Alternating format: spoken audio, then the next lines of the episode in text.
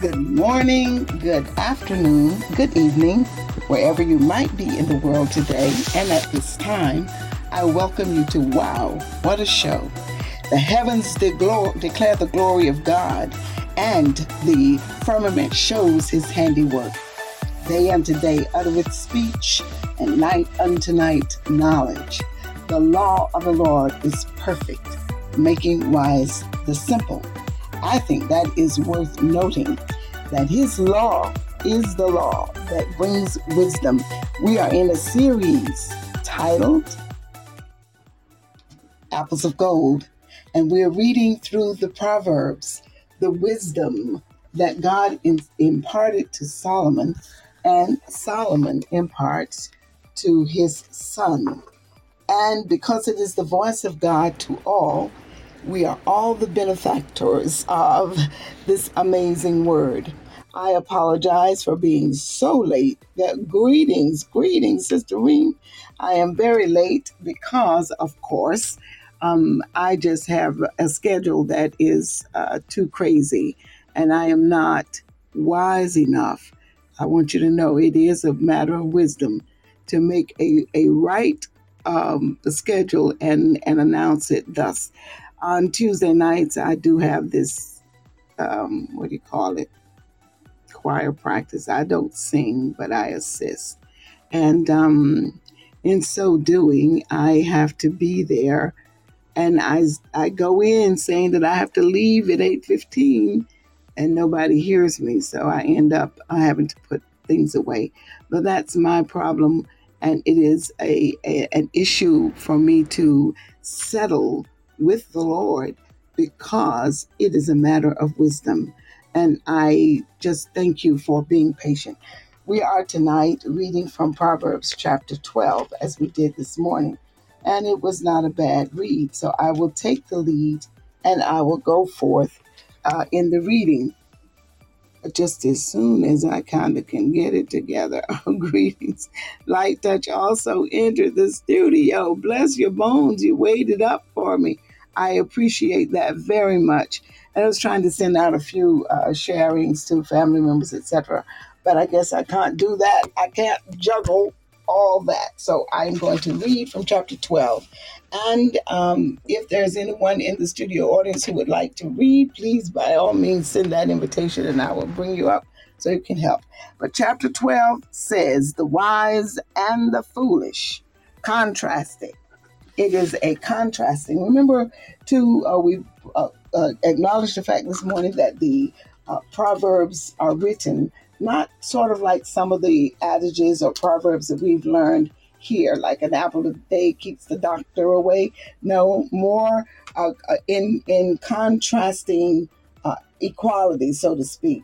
So on one side, you will get that which is good, and on the opposite side, you get the whole statement of that which is not good. And let's pay attention to that a little bit as we read. So it reads here, whoso loveth instruction, loveth knowledge, but he that hateth reproof is brutish. And you know what? Instead of just reading it straight through, why don't we just do this? Take one verse at a time, read it, and go on. A person who does not like to be instructed, the Bible calls him brutish. Brutish really does mean stupid, or like a brute, you know, and these people will respond in a brutish manner. So if you give reproof to someone and they don't like it, they will respond quickly and be almost in anger, right? They don't want to hear it. So the opposite of loving instruction and loving knowledge is this brutish condition, stupidity, absolutely stupidity. Somebody once told me that the stupid man knows what's right and rejects it, you know? So maybe that's what is meant here. Number 2, verse 2, a good man obtains favor of the Lord, but a man of wicked devices will be condemned. Of course, because God does indeed have a righteous requirement. And so if he indeed has a law, now Jesus Christ fulfilled it, and we really don't have to live by the memorized law. and all these behaviors that purport to have righteousness in them. No, God has written now his law on our hearts, and our responses to him are out of a changed and transformed mind and a heart that is malleable, so that God himself is able to fix us. Now, Freshman Spaces is in the studio, and she was going to, it's my fault, I didn't send her long enough. Freshen, if I invite you to come in and read, will you come in and read? I'm going to send you that invitation right now. And there we have it. So, and I'll keep going until she comes. So that man, a man then whose heart is changed and whose heart is after the Lord, he's going to get favor, because God rewards the righteous. He does, with his kindness. He rewards us with his peace. He rewards us with goodness and the hope of everlasting life. Not only the hope, but almost the assurance of it. And verse 3 says, "A man shall not be established by wickedness, but the root of the righteous shall not be moved." That's kind of in keeping with verse 2. You know, by wickedness doesn't give you rooting and a legacy. It's really like the chaff which the wind bloweth away, so says Psalm 1. So there is no root there. There is no continued legacy. There's no good memory. There is nothing that is established that will hold its place not in this life, and certainly it will not be an assurance in the next life. So a virtuous woman is a crown to her husband, but she that maketh his shame as rottenness in his bones. Isn't that something? Think about it. If you have someone that you really love on your side there, and you're walking with them, and they are not virtuous, how many women, of course, have been embarrassed and betrayed by wicked men? And how many men, I don't know, but because I'm a woman, I tend to think more women have been embarrassed by those wretched men than men by women. But I could be wrong, because here Solomon had a good experience with a lot of women, and therefore, but virtue, what is virtue?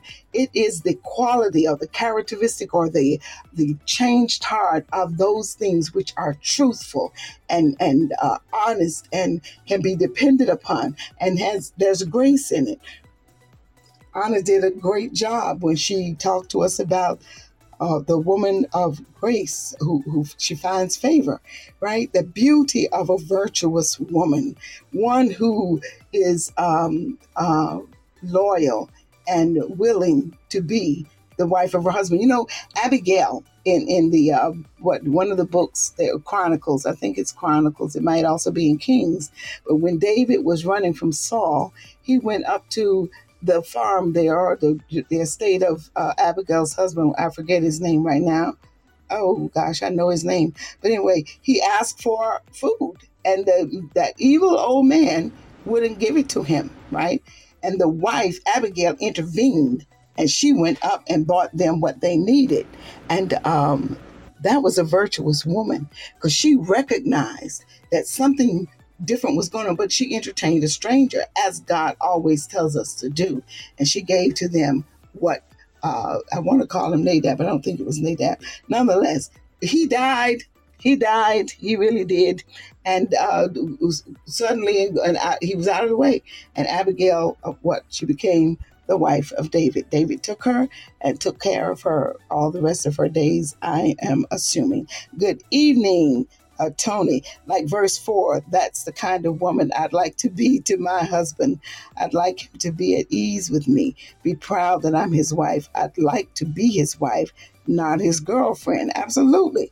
Yeah, you want to be the wife, and whatever the duties you and your husband agree on in this contemporary world, those duties were kind of set, and you know, they were spelled out really and truly. We as women still walk with that. I do. My mother was a virtuous woman. My mother was in the home. She kept the house clean. She prepared every meal. She was there at the side of her husband, my dad. And he knew he could depend on who she was. as his wife. That's what we want to be, women, always virtuous. And I tell you, you know, some men try to talk to you even after you're married, and they want to allure you off, right? And even if you get angry with your husband, I told him, you don't ever have to worry about me ever. And I know, I think he knows that. No, and I would tell a man, you don't want that to happen, because you see, you would never trust me.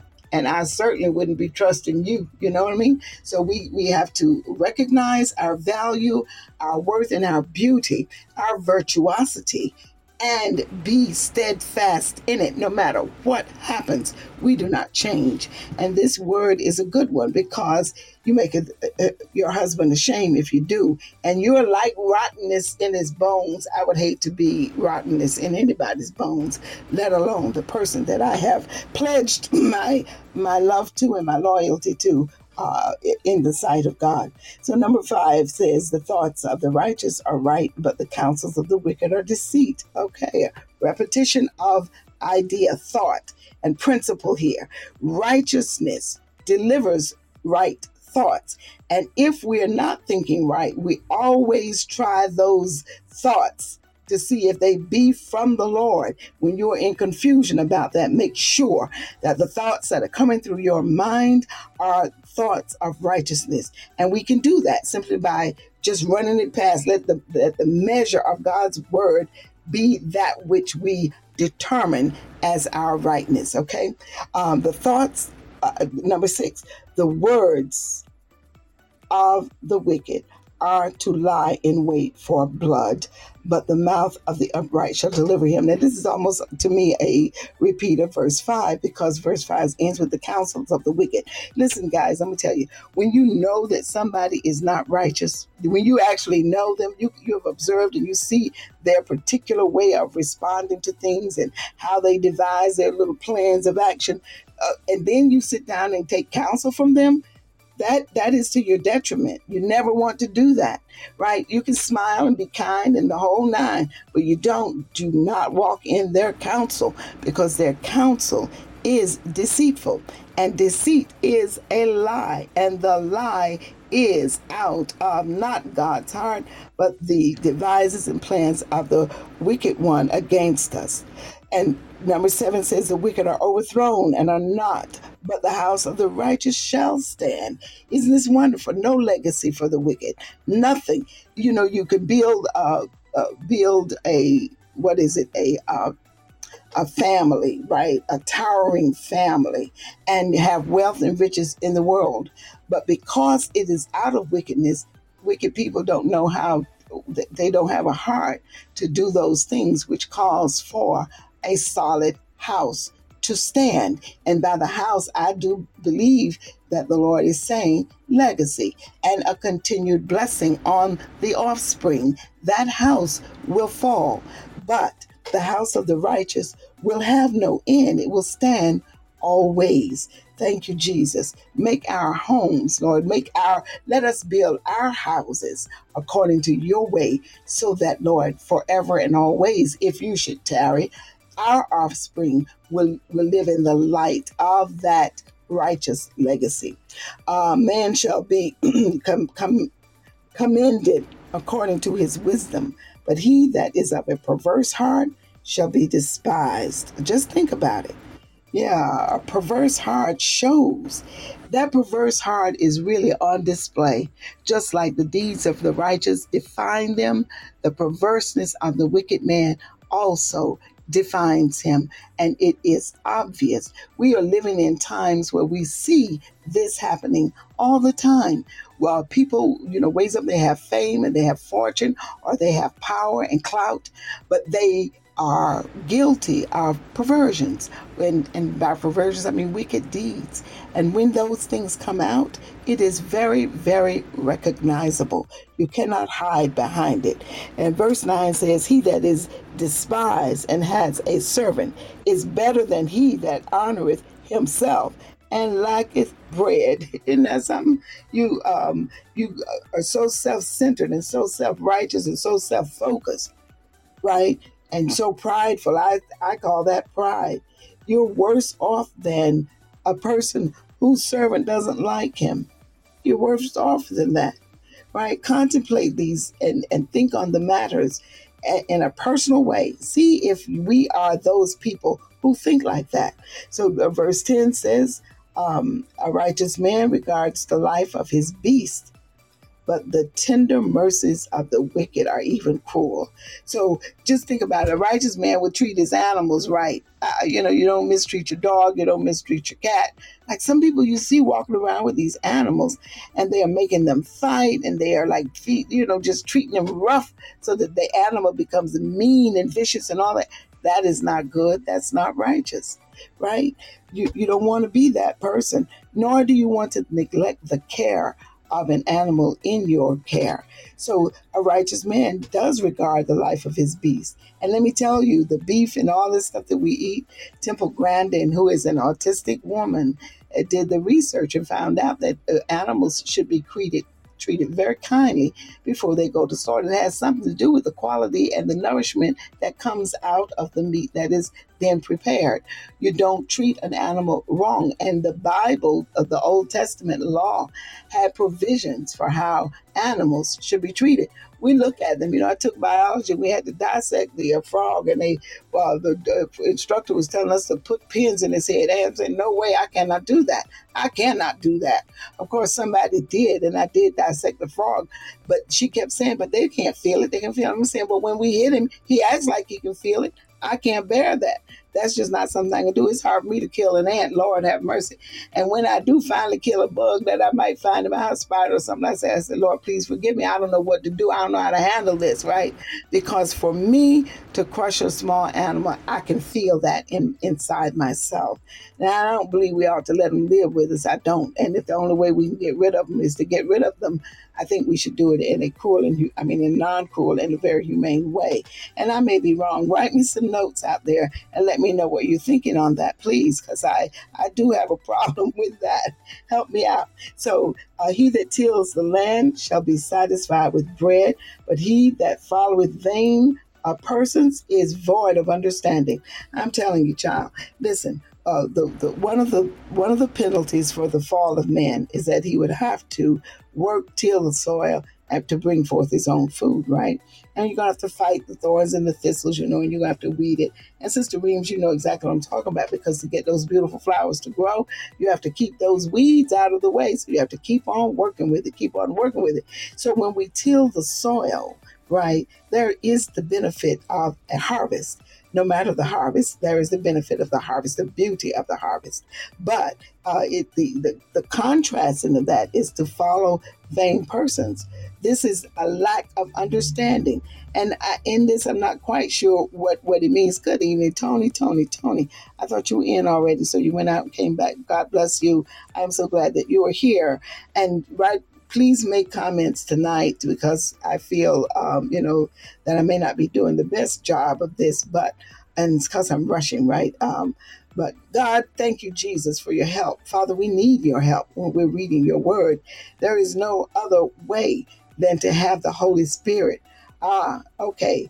And the same with a lot of ours. We're going in and out of this network stuff, right? The cyberspace, and it's cloudy here. And a little thunder coming. We're supposed to have a storm. So that always is an affect when we're talking about cyber communications. But God is going. Thanks. Here we go. On to verse 13. A wicked person is snared by the transgression of his own lips. Oh my goodness, this one really turned me on this morning. But the just shall come out of trouble. Listen, it's amazing, right? Wicked people. I have worked with a lot of different people from all walks of life. And the one thing that always I marvel at is when people think they're being slick, they actually think you cannot see it. And I used to say, come on, you are, you're speaking loud and clear. I know what you're up to. Now, I'm not going to embarrass you. I try not to embarrass people if I can help myself, right? But that slick thing, I just slide on by the other side. It's not because I'm smart, but because we know each other after the Spirit, and the Holy Spirit gives us discernment. But even if you don't kind of have, the Holy Spirit in your life like that, really and truly some things speak aloud. And the wicked person is talking out of their own heart condition. And so they're speaking things that are according to that heart condition. So you have a wicked heart, your words and your lips will speak that wickedness and ensnare you in ways that you never intended to happen. See, because you're not slick and you're not smart and you're not wise. You're simply operating in the devices of the enemy who's trying to destroy you anyway. So why would he help you to speak those words that would be deliverance to your life? He wouldn't. The just, the just man comes out of trouble because there is a discretion. You're careful, and the issues of your heart are transformed by the wisdom and the word and the way, the love of God. That's good to contemplate. So a man shall be satisfied with good by the fruit of his mouth, and the recompense of man's hands shall be rendered unto him. This is just, some of this is very much the same. So even the one who tills, right, he's gonna get. But here the man that is satisfied with a good a man shall be satisfied with good recompense by the fruit of his mouth, and the recompense of a man's hands shall be rendered to him. So what things you do are coming back to you. There's a little song, a catchy little phrase, the good that you do, if I could sing, I'd just swoon on into that. The good that you do will come on home to you, and that's the truth. And so will the bad, right? Everything that we put out, it has a return on it. And this is miraculous. The miracle is that we are made in the image of God. And believe it or not, the same way God has the creative power of his spoken word, so do we. And so when you are in an evil place and producing that which is not good, it pays you a recompense. You're creating your own downfall. Lord, have mercy on us. God, make us straight. Please, Lord, in Jesus' name. That's right. We reap what we sow. And the Bible tells us to be not deceived. God cannot be mocked. Whatsoever things you sow, those things shall you also reap. That is the word. Thank you, Sister Reem. I almost quoted it, but I'm glad you put it up there. So the way of a fool is right in his own eyes. See, I'm right about everything.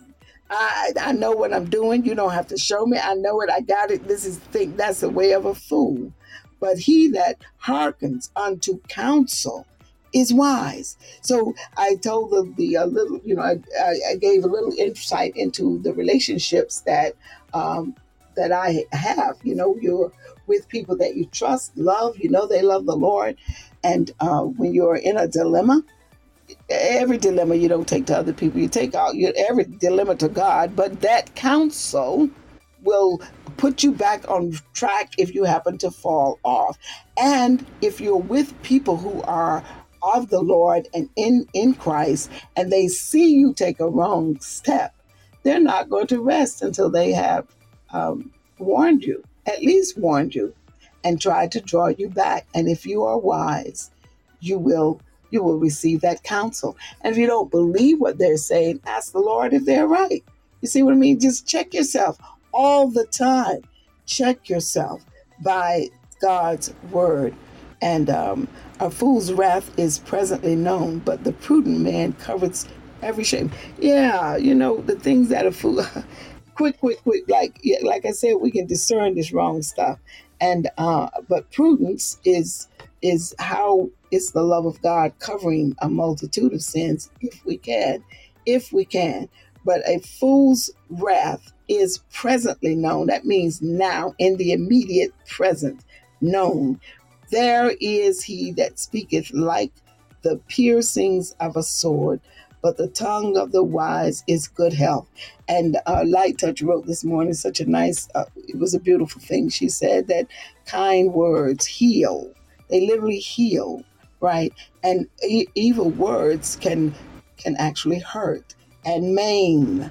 That's right. Young children. I told the time the day I met this, I was in the store and this man was with his little child. His little child couldn't have been 2 feet high. And the man cursed at that child so horribly. I was in absolute shock. I couldn't believe what I was hearing. And I wanted to say something, but it was like I was frozen and I couldn't. And I think the Lord was really helping me, because if I had spoken to that man, he probably would have turned around and not only cursed me equally hard. If he didn't have respect for the child, why would he have respect for someone who is much taller than that child? And he might even have hit me, because the anger in certain people is like, death itself. They have no restraints. There's no boundary there. And the only thing that one could do to help them really in a moment probably is to tie them up and then make them hear you. If you would be so bold. I'm not that bold, but anyway, there is he that speaketh like the piercings of a sword. That's what I think that poor little baby felt. Those evil words, one after another, piercing into this little child's lack of understanding anything. That baby can only respond to the sensitivities that you share with him. He can only respond to what you're going to make him feel like, because he doesn't have the mental capacity yet to, kind of weed out some things. And that is where that child was sitting. And I believe, I hope and trust God that I prayed for that child that day. I hope I prayed. And I hope and believe that if I did, God will hear us. I pray for a lot of things, and a lot of times, and it's hard for me to remember, so I can't say that I did. But I do know it was an astounding moment in my daily experiences, one I shall never forget. And I pray that the Lord has delivered that child from the trauma of being with someone like that. We have to remember that our words can build up or tear down. Absolutely. Words can destroy. And see, it depends on when they're spoken. It's a clear mark of a fool, says Reem. That's right.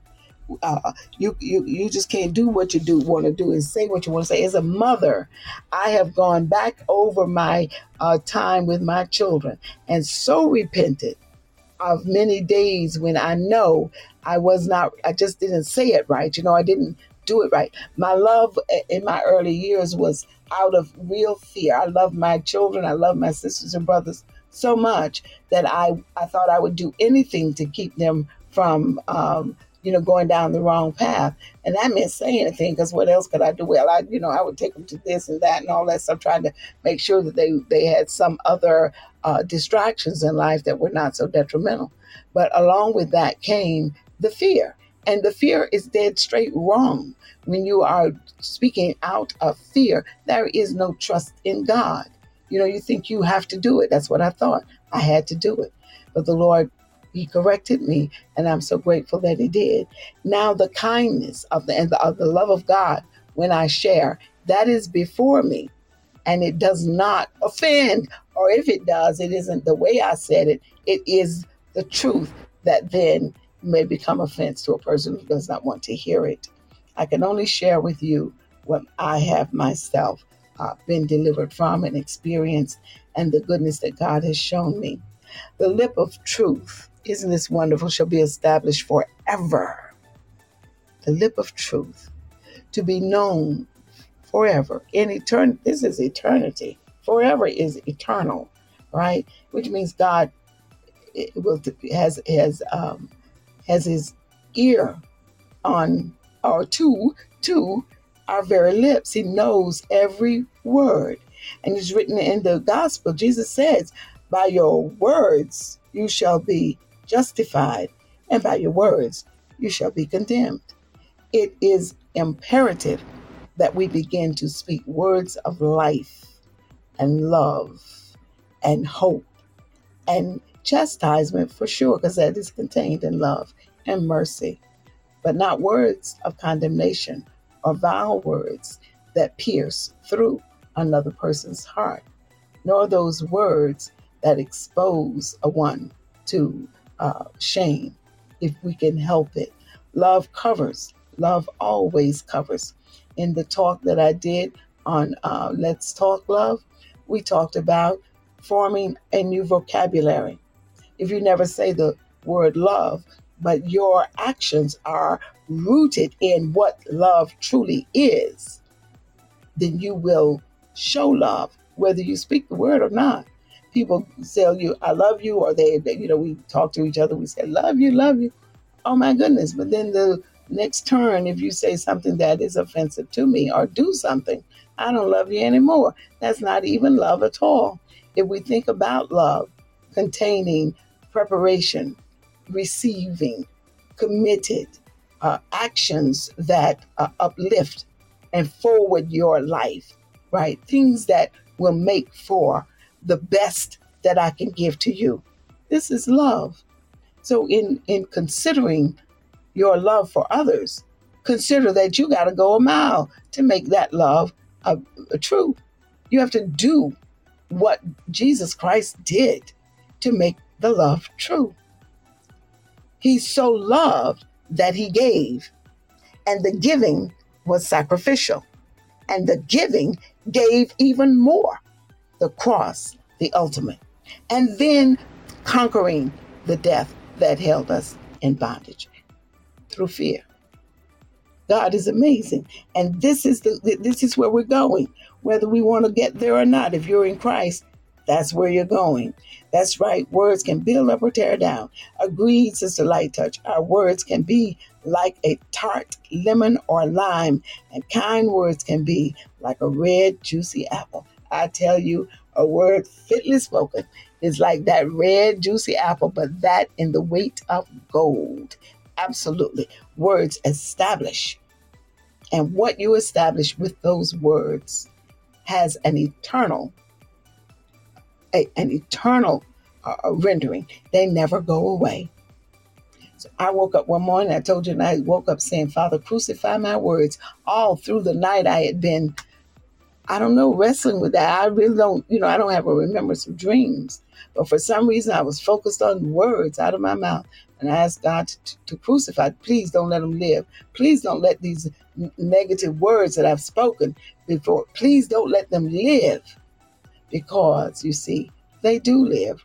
I don't know if you ever heard the story of the astronaut, the Russian astronaut. No, they were American astronauts, I'm sorry, who were out in space. And they got a message that from Earth, from the folks down here who were guiding them, we are piping in. They didn't know. They didn't get the message. They heard a radio broadcast. They started just hearing a random radio broadcast. They wired back to Earth, the control station down here at Cape Canaveral, and said, "Who sent us this broadcast? We're glad you did it." It was from like 1940 or somewhere, way back in the century. And they said, "We never even sent you that, right?" But they picked it up, right? Because that broadcast is out there living with all the broadcasts that are out there. They just happen to pick up on that one. Isn't that amazing? That's something. So we have to be mindful. We have to be mindful. There shall be no evil. There shall no evil happen to the just. But the wicked shall be filled with mischief. That's right. There shall no evil happen to the just, but the wicked shall be filled with mischief. God is our protector. He commands the host of heaven, and those who fear the Lord, they says the angelic host encamps round about him. And though we might actually have to endure something, maybe, we've gone through some things that have been hurled at us by evil men, I'm sure, evil people, but the Lord protects us and he delivers us out of every, many of the afflictions, out of every affliction. We may be tried a little bit for the safety of our own salvation, But the Lord delivers us out of them. Lying lips are an abomination to the Lord, but they that deal with truth are his delight. God, listen, practice saying, telling the truth. Sometimes you don't want to kind of tell the whole truth, nothing but the truth. But it's a better thing to do because God really does love us when we do.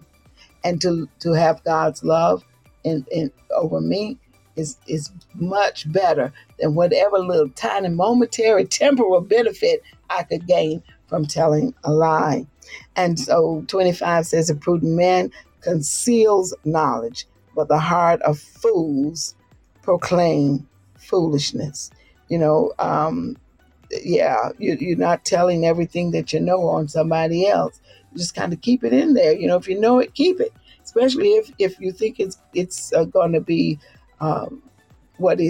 food for blabbering. Because as soon as you tell a thing, I'm telling you, if it's juicy, folks are going to tell it. I say just keep it to yourself, right? And let the Lord handle those things that are to be handled. The hand of the diligent shall bear rule. And so we talked about this morning. The diligent person will increase in his stature with other men. And by bearing rule, I think it means he becomes a leader. I really do. The hand of a diligent person shall bear rule, but the slothful shall be under tribute. And I often say to the Lord today, Lord, I'm so sorry I didn't just study harder. You know, I kind of had a natural sense about many things, and I didn't learn to study really until I went to college. And that after I had stopped and went back, you know, I'd gone back to school. That's when I finally figured out how to study, because most of my learning was based on my ability to recall and to recall. That's what it was, you know, and then my natural ability and affinity for certain things. So I didn't really study really until the last 3 years. You know, I studied through college, that those last 2.5 years. And then I studied again in the master's program a little bit. But to study is so good because you gain knowledge. And when you're in Christ, the knowledge, God gives you the understanding of the knowledge and how to apply it, but you also get a little clout in the world, and you're able to be in the place of influence. And who better to influence society and communities than we who know Christ, who are instructed in the ways of what? Wisdom, exactly what we're doing now. It's wise to care about other people. It is wise to make sure that other people are receiving the good knowledge, that they too may have come to understanding and live more peaceably with our fellow man. There's something like this is, you know, don't be mean to your neighbor because he dwells with you in peace and safety. So we don't just, you know, we teach our children all those little sayings that would be all on the board throughout our school, you know, do unto others as you would have them do unto you, you know, all those little adages and quips and quotes were the shaping of our minds. And so for those of us who had it reinforced, it became a part of life. So often I meet and talk with people who said, I just wasn't raised that way. Right. And whatever you were not raised in, it's hard for you to let go. To participate in. And what you were raised in, it's hard to let go of it. Remember the proverb, raise up a child in the way he should go. And when he is old, he won't depart from it. That's right, because it's embedded in you. But you have to take the time to make sure that the child is being raised in righteousness. Not like the man who cursed his little child out. No, I don't know what else he was teaching the man, but that day, in that moment, what he taught that child was to be petrified, and to respond out of the same spirit that man was responding to him. So we must be mindful and careful. Let's see. The verse 25 says, heaviness in the heart of a man makes it stoop, but a good word makes it glad. Well, we've said it so far. Absolutely. I'm telling you, heaviness in the heart bends you over and over and over. And Gabs, was said when we first started reading one of these chapters, it sounded as if Solomon had begun to stoop, like he was sad, he was bent over. That's what sadness and pain, and the burden of things that have gone wrong or not right makes you do. We have a heavy heart. We stoop, we bend, we fall down. We are immovable almost. We lose mobility, but we don't have to be that way because a good word makes it glad. Now, I wouldn't say my dad was sad when I would walk up to the house, our family home there. He would be sitting on the front porch, and I would walk up, and he would just be in deep contemplation of some sort. He didn't necessarily look sad. He just looked detached. And I would say, lift up your heads, O ye gates, and be ye lifted up, ye everlasting doors. That's what I would say. And he would raise his eyes, and my father had the most beautiful smile. My father was a beautiful man, and he would just smile, the brightness that would come across his face. I think that is an example of this, not that he was in heaviness of heart, but I don't know what he was in. I just know he was in deep study. And he sat there many days alone on that front porch. He was pretty old by then. He was probably 93 or so, and not feeble at all, but he may have been contemplating his own life. And the word of God spoken to him caused his heart to leap with gladness. And from he would get up and come around, follow me in the house, and we would sit down and have a good old time. Or he always offered you something. My father was very hospitable that way, and I really do love him. I love the memory of my father. Thanks for the very timely teaching, okay? And obedience, honesty, right choices, seek God and delight. Oh, goodness, that is a sermon all in itself. Don't lose that title. Light touch, honesty, seek God, and delight in his will. I'm telling you, this is a beautiful thing. You know what? It sounds like you have to work to delight in his word. And to a degree you do. You have to put forth the effort to get to know his law, to get to know him, because he is his law. And he alone could fulfill it in the person of Jesus Christ. And we are the benefactors of him fulfilling that law, because no condemnation follows us because we follow him. Glory to God. I could really give him praise right now. Hallelujah. Thank you, Lord. I am the redeemed, and God already has reckoned me to be his child, fully formed. All I do is live it out. And when the day comes and we stand before him in the judgment, I will be received. This I know. This I know. Glory to God, because you see, it is not of my works, lest I would boast in them. But it is the grace, mercy of Jesus Christ. Hallelujah. That is a beautiful picture of the love between a daughter, and his father. And let me tell you, that same thing, reverse that. That is God speaking to us. When I am in deep contemplation over my particular circumstances, whether they be present or old or whatever, the Lord's word comes in and it lifts me up, and the smile on my face, just like right now. I am the redeemed. I know it. Thank you, Father, for all the goodness that you have imparted to me. You have given me much more than I ever deserved. Thank you, Father. Thank you. And verse 26 says, the righteous is more excellent than his neighbor, but the way of the wicked seduces the neighbor, you see. Oh, my goodness, the righteous is more excellent than his neighbor. Now, that simply means, I believe, that we're living in a whole, we got this whole world and all the community. And within our community, there are not many who are righteous. But the righteous that are there are more excellent than the whole of that is not right. When the righteous rule, the city rejoices. That's a proverb. We read that. When there is a righteous rule, and there's not one person here, whether you believe in God or you don't, there's not a time when righteousness has not been bestowed on the masses that you didn't rejoice. I know I did. When a good thing happens in government and it impacts good for the nation or, for the community of people, we rejoice in that. That's why we vote. We're trying to get that person in who will do the right thing by the most people he can do it by, right? We will rejoice in that. And that is excellence in that. But the way of the wicked seduces, it draws people in. We've seen this happen in our government. We've seen things that seduce people and make them do what is not right. And they seduce masses of people, right? You read a philosophy, or you think, I studied sociology, and we look back at all these, what are they called? Philosophies of government, right? All of them. And when you read it on paper, it sounds really good.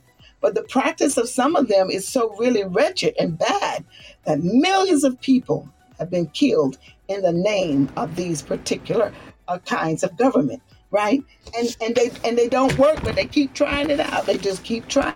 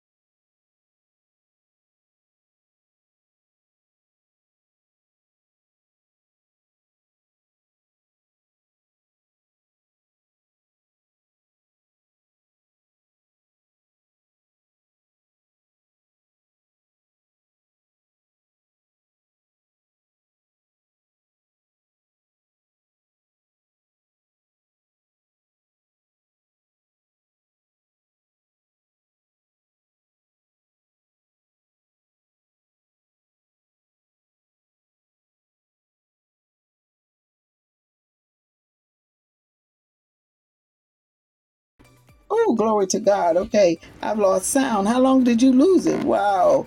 I'm sorry. I put my hands over my phone and did hit that microphone, so everybody lost it. God is good. God is good. I welcome every one of you tonight to Wow, What a Show, and thank you for joining us in this studio. I see SNMP. BPZGP. Welcome. Light Touch, Reams, welcome. Freshman Spaces, welcome. And did I read everyone's? Oh, Tony, you know how glad we are always to see you. Thank you so much for coming. Thank you. God is so good. And we boomerang effect. Oh, that was a note from Reams. I wonder what it was. I would love to know that reference. And hi, Mommy. Tony, you sound like my son. I love you dearly. Thank you, Jesus. I thank God for meeting us here tonight one more time. And I guess I'll just ought to say on Tuesday nights, we won't start till 9, because honestly, as hard as I try to get out of that building, I'm late. My family, please, coming Friday is our... Oh, really? I need the more wisdom, and you got it. Tony, listen, God has chosen you, right?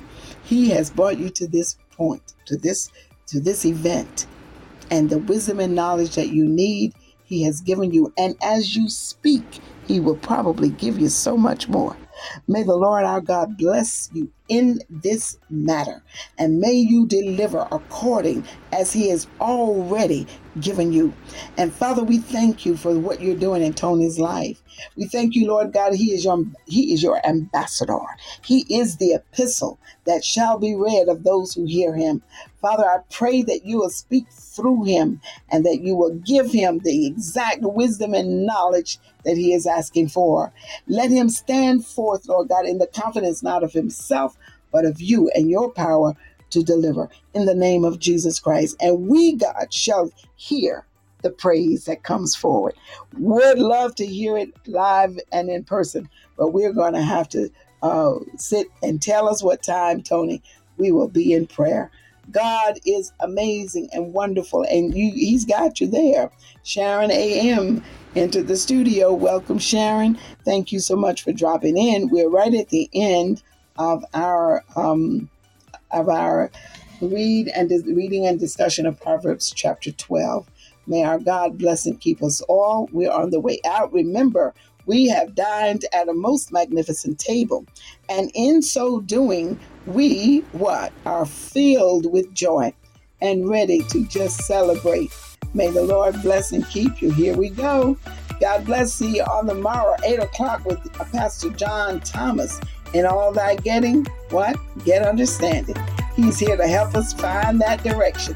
8 o'clock. And we read at 6. We will read the Proverbs tomorrow evening at 6 o'clock and come back with Pastor at 8 o'clock. God bless you. Have a really great night.